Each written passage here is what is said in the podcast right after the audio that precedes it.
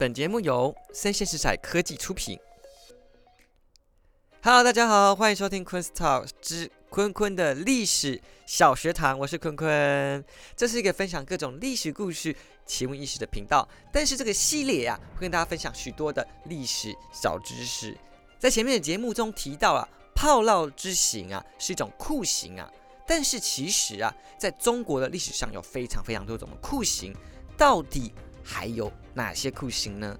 今天的历史小学堂要跟大家分享的是中国古代流行什么酷刑呢？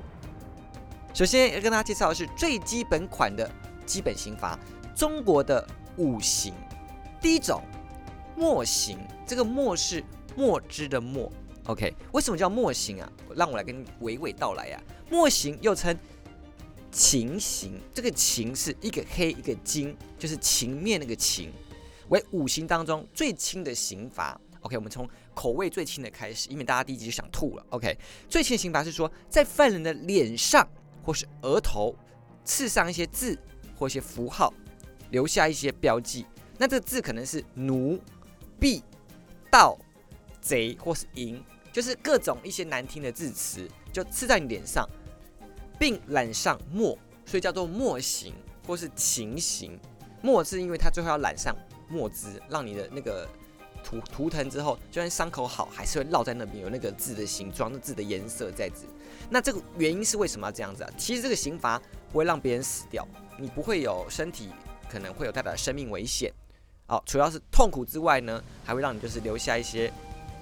犯罪的痕迹，主要是为了羞辱你，让你的终身都被人标记说你就是犯过罪的人了。那在历史上啊，有几个非常有名的例子，例如秦朝的时候，英布这个人在秦国犯了法，所以呢就受到了秦刑，因此啊，在历史上他又被称为秦布，就是秦刑的秦。另外一个非常有名的例子，大家可能比较有兴趣啊，在唐朝有个美女叫上官婉儿。哦，她其实是一个女官、女政治家，她在武则天手下工作。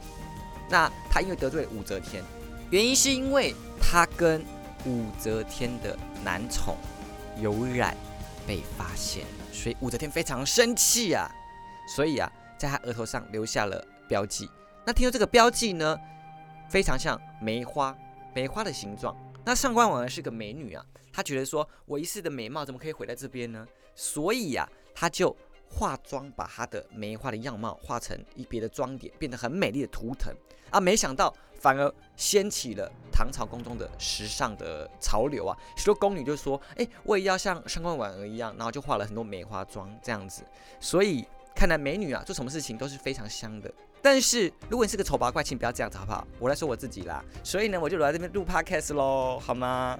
以上是今天的历史小学堂，接下来的另外四种，我们将会在分次的为大家细细解说喽。哎，喜欢的话请订阅我，并给我五星好评，并欢迎留言讨论哦。我是坤坤，我们下次见，拜拜。